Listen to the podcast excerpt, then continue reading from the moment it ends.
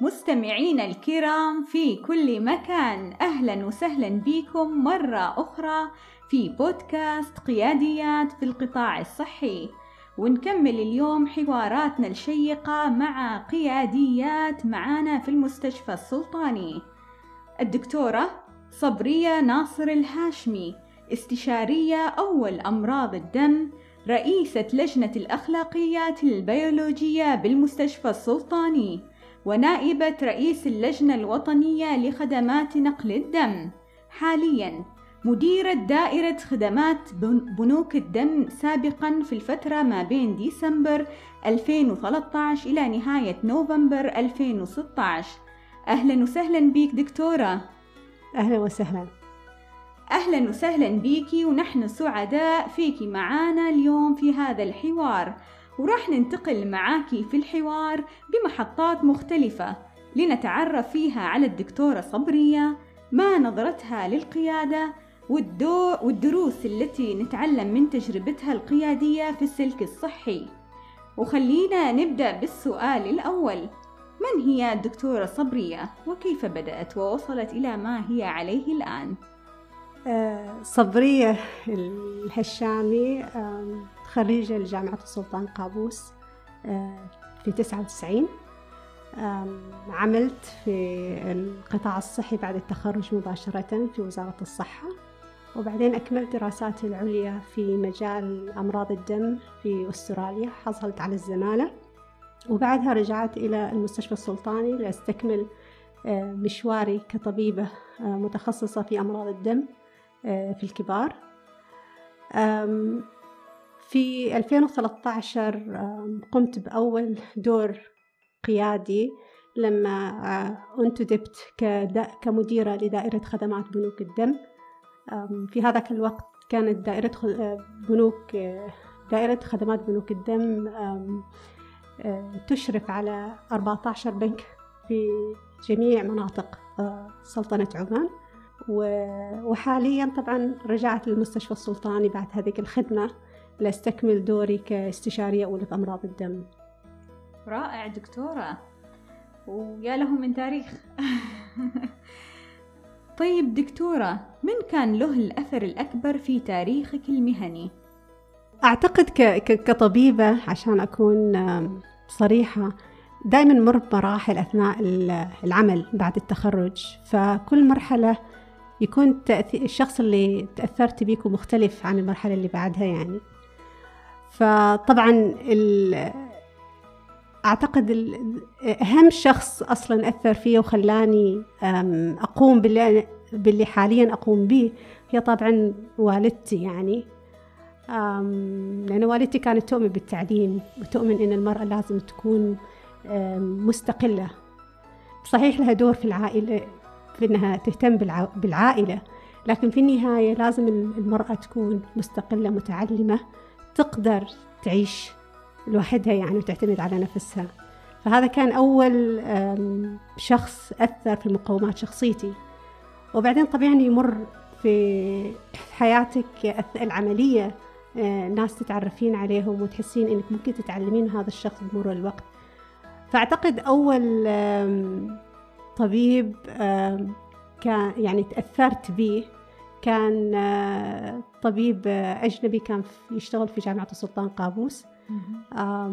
اسمه Prof نوكس. كان رئيس أمراض قسم أمراض الدم في هذاك الوقت في التس في تسعة وتسعين.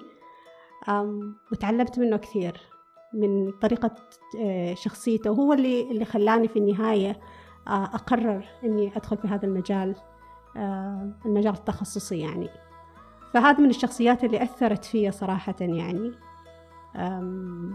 وبعدين طبعا قابلت بعض الأطباء العمانيين آه، في في مشوار أثناء مشواري في التدريب. فمن ضمن الأطباء اللي بعد آه، أثروا في طريقة نظرتي للتخصص نفسه وكيف ممكن أعالج المرضى وأتعامل معاهم. بروف سلام الكندي طبيب أمراض دم من جامعة السلطان قابوس. كذلك يعني لأنه كان هذا في بداية مشواري كطبيبة في هذا التخصص يعني. فهذول من الأسماء اللي أذكرها وكان لهم دور كبير في إنهم حددوا المسار اللي مشيت عليه بعدين. جميل دكتورة. طيب السؤال الثاني دكتورة ما هو التحدي الأكبر اليوم في حياتك؟ دائما التحدي يكون إنه أنت لما تشوفين على نفسك وتعرفي هل أنت وصلتي إلى المستوى أو إلى المكان اللي أنت تريدين تكونين فيه في هذيك الفترة يعني. فالواحد لما يراجع حساباته ويحس إنه ممكن ما وصل للمكان اللي هو يريد يعني يوصل له ذيك الحزة يحس ممكن إنه في معوقات وفي تحديات إنه يوصل ذاك المكان. فأنا عادة في كل مرحلة من حياتي أراجع نفسي وأشوف هل وصلت للمكان اللي أنا أريد أوصل له ولا لا وهذا أعتقد هذا هو التحدي إنك أنت تحددين بالضبط إيش تريدي تريد تسويه يعني وإنك راضية بالمكان اللي أنت فيه شيء طيب دكتورة طيب دكتورة كيف ترين النجاح؟ وشنو هو النجاح بنظرك دكتورة؟ النجاح يختلف حسب آه، حسب المرحلة اللي أنت تمر فيها بعد في حياتك وفي عملك يعني مثال النجاح تعريفي للنجاح عندما كنت طالبة في كلية الطب هو إني أتخرج. والنجاح بعدين صار إني أنا أكون متخصصة في المجال اللي أنا أحبه وهذا اللي حققته.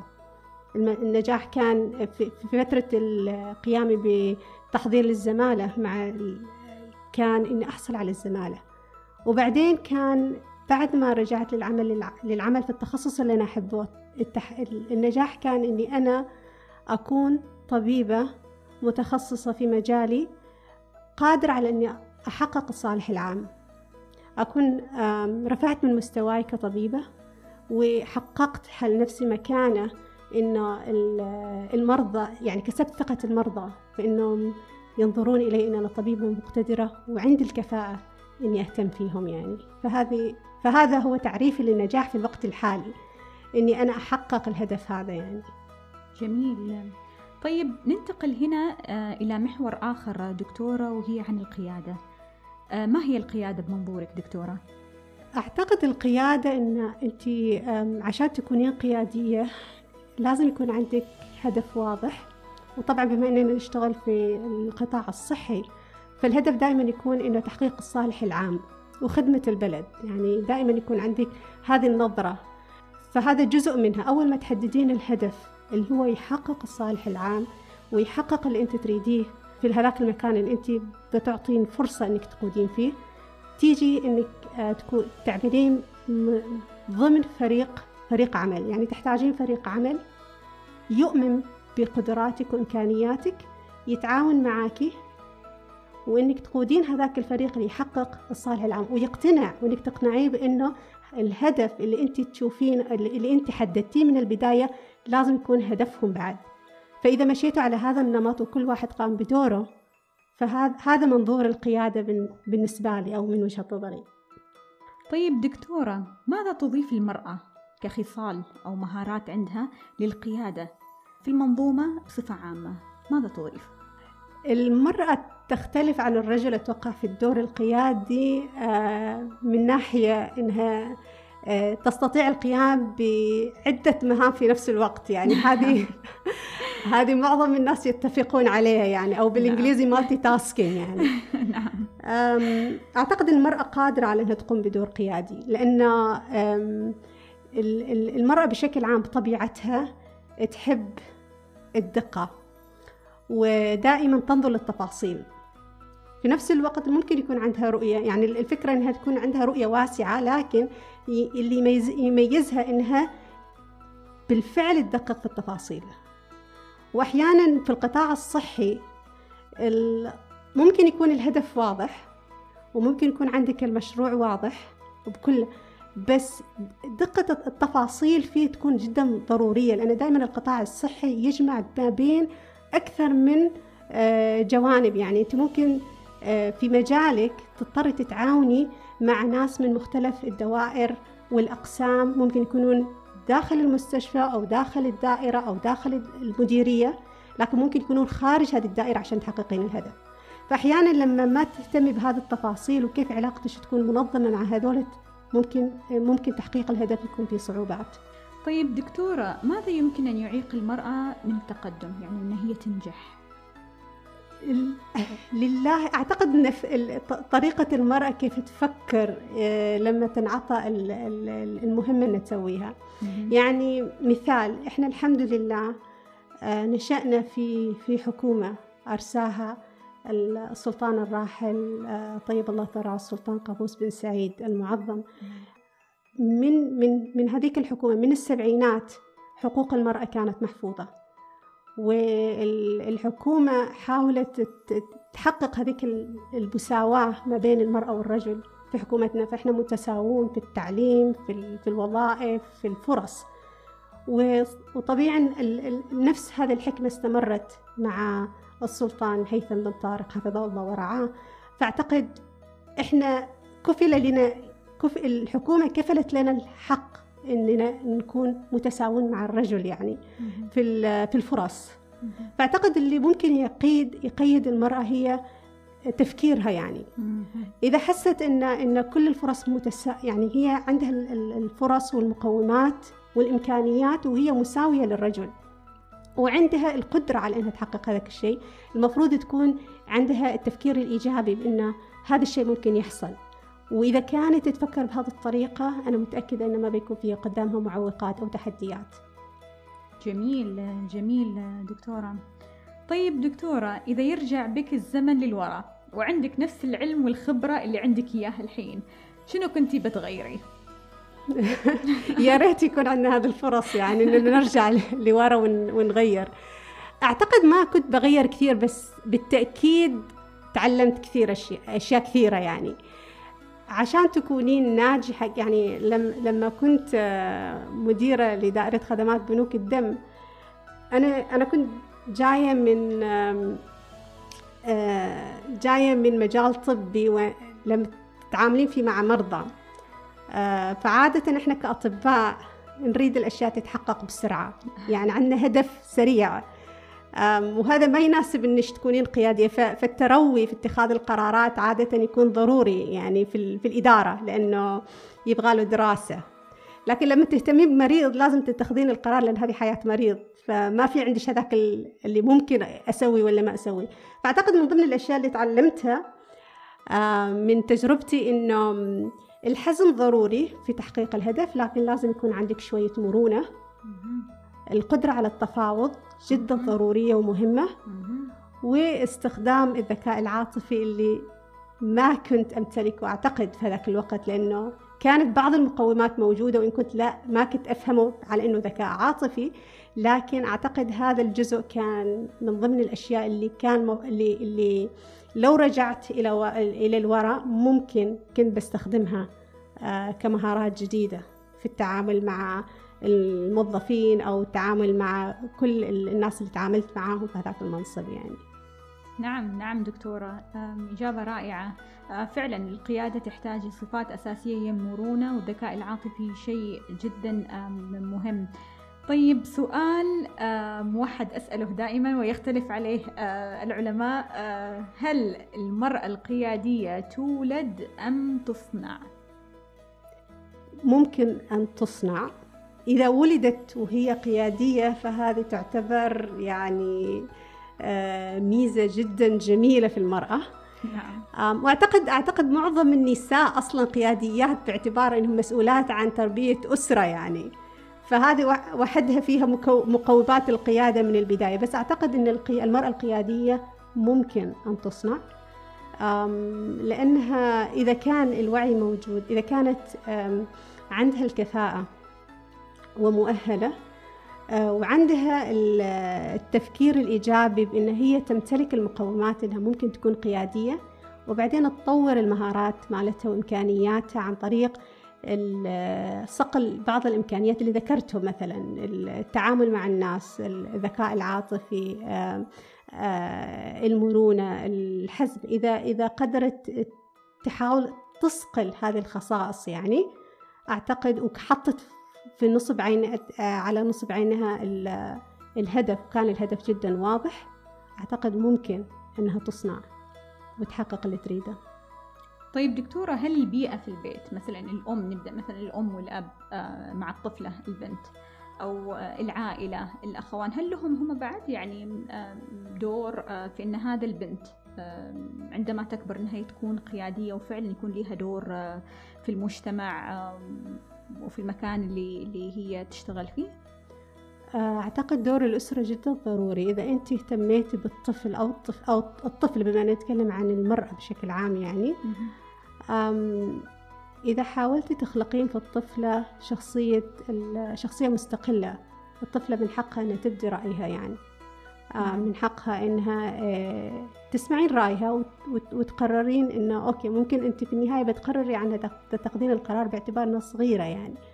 بس إذا تعودت الطفله على إنها تقدر تعبر عن رأيها وممكن آه، تاخذ تصرفات وتعامل بالمثل والمساواة مع إخوتها يعني أعتقد ممكن يعني تكون هذه من البذور الأساسية اللي يخلي الطفله هذه قادرة في المستقبل على أن تكون لها شخصيتها المستقلة.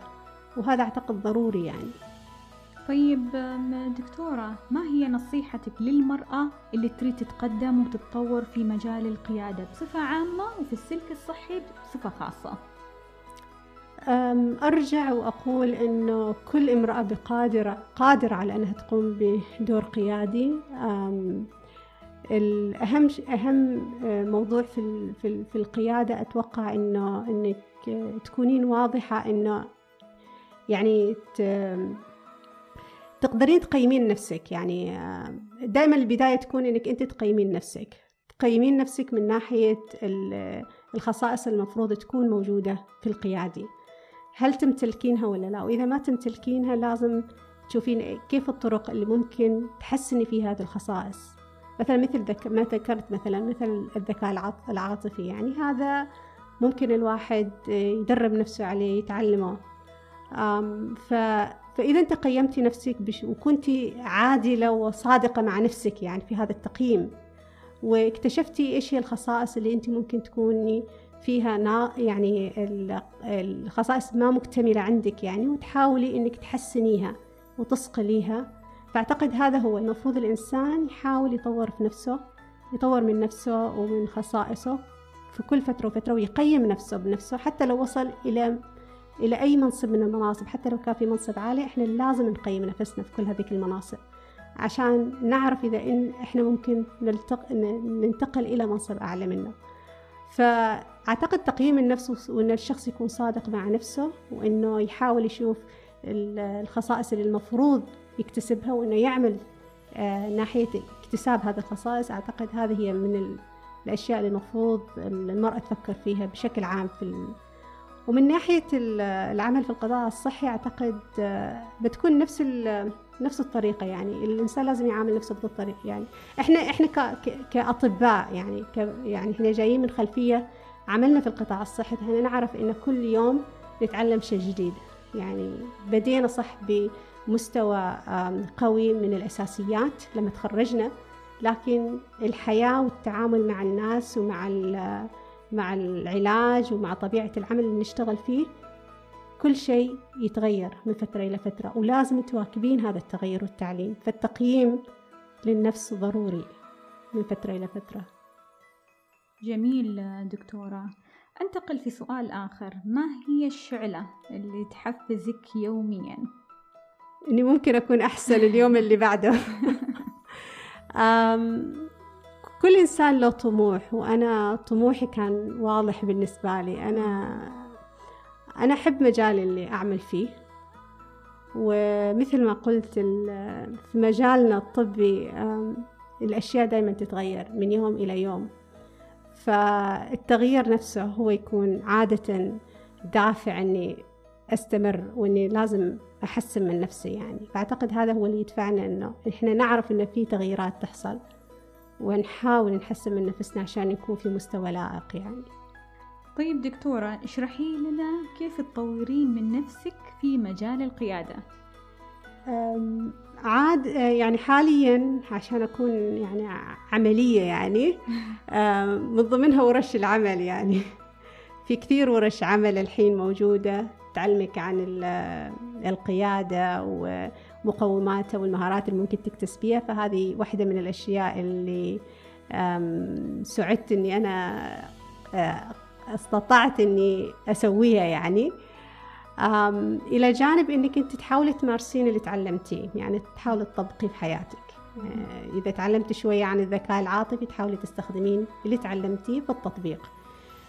بهذه الطريقة بس بتتعلمي كيف تتحركي مكانك يعني ومهاراتك آه، تتحسن وتصقل يعني أكثر وأكثر بالتجربة. فأعتقد إنه هذه واحدة من الأشياء. الأشياء الثانية بيكون طبعا إنك أنت تتعرفين على شخص في مجالك أو حتى ما يكون في مجالك بس عنده مقومات القيادة وتحاولي آه، مثل ما مثل ما يقولوا إنك تستخدميه كمنتور أو ك كشخص ممكن مرشد يعني. مرشد نعم. لل آه، مرشد لك كمرشد وظيفي أو مرشد في الحياة أو فهذا بيساعدك على إنك أنت تتعلمي أشياء وتتحسني من المكان اللي أنت فيه إلى مكان أفضل. وهذا اللي أنا أحاول أسويه يعني. نعم نعم. وصفة جميلة. طيب دكتورة صفي لنا دكتورة في إجازة نهاية الأسبوع في ماذا تتفنن؟ الصراحة عادة العائلة عادة الويكند الإجازة نهاية الأسبوع دائما تكون للعائلة فعادة آه، نقضي اليومين مال الأجازة مع العائلة سواء كان في داخل يعني داخل البيت والأسرة طبعا الحين مع مع الوضع الحالي يعني مع كوفيد 19 آه، عادة عادة العائلات تجلس في بيوتها أكثر من إنها تطلع يعني ففي ففي هذا النوع من التفاعل العائلي أكثر يعني يكون في في في نهاية في إجازة نهاية الأسبوع. فهذا هذا جدولي عادة أجلس مع العائلة. نعم نعم. وأتوقع لأنك مشغولة خلال الأسبوع مع العمل إيه. فالويكند يكون خلص للعائلة. أيوه طبيعي. طيب كلمة أخيرة دكتورة توجهيها لكل امرأة. أم إن إحنا ك ك كنساء في المجتمع العماني محظوظات يعني. المجتمع يدعمنا. كجزء رئيسي من منه يعني. ونفس الشيء الحكومة الرشيدة تدعم المرأة ودور المرأة يعني. فالمفروض إحنا نفكر من هذا المنطلق إن إحنا جزء فعال وجزء مهم في هذا المجتمع. وأعتقد انه إذا كنا إذا كانت امرأة قد أتمت التعليم وعندها الكفاءة ومؤهلة أن تقوم بعمل معين متخصص أعتقد الإخلاص في أداء هذاك العمل لخدمة البلد يكون هذه نصيحتي للمرأة يعني. وإذا صاحب العمل الإخلاص دائما دائما المرأة هذه تكون متقدمة وبمرور الوقت من غير ما تحس تصبح قيادية. بس من مجرد قيامها بعملها على الوجه الصحيح تخدم في بلدها. يا سلام. بهذه الكلمات الجميلة نختتم حوارنا اليوم مع الدكتورة صبرية الهشامية. أو كل شكر لك ولوقتك والحوار الرائع المثري لي وللمتابعين. شكرا على استضافتي ومع السلامة. وهكذا نصل إلى نهاية حلقتنا لليوم من البرنامج. كل الشكر لك دكتورة. مستمعين الكرام إن شاء الله نلتقيكم في الحلقة القادمة بإذن الله. مع دروس أكثر نتعلمها من تجارب أخرى مثرية في القيادة. يمكنكم التواصل المباشر معنا بأي استفسار أو إضافة أو تعليق على موقع البودكاست الخاص والموضح في وصف الحلقة. في الختام أشكركم على المتابعة. محدثتكم دكتورة سلوى العبيدانية. نلقاكم في الحلقة القادمة على خير. إلى ذلك الحين دمتم في رعاية الله وحفظه.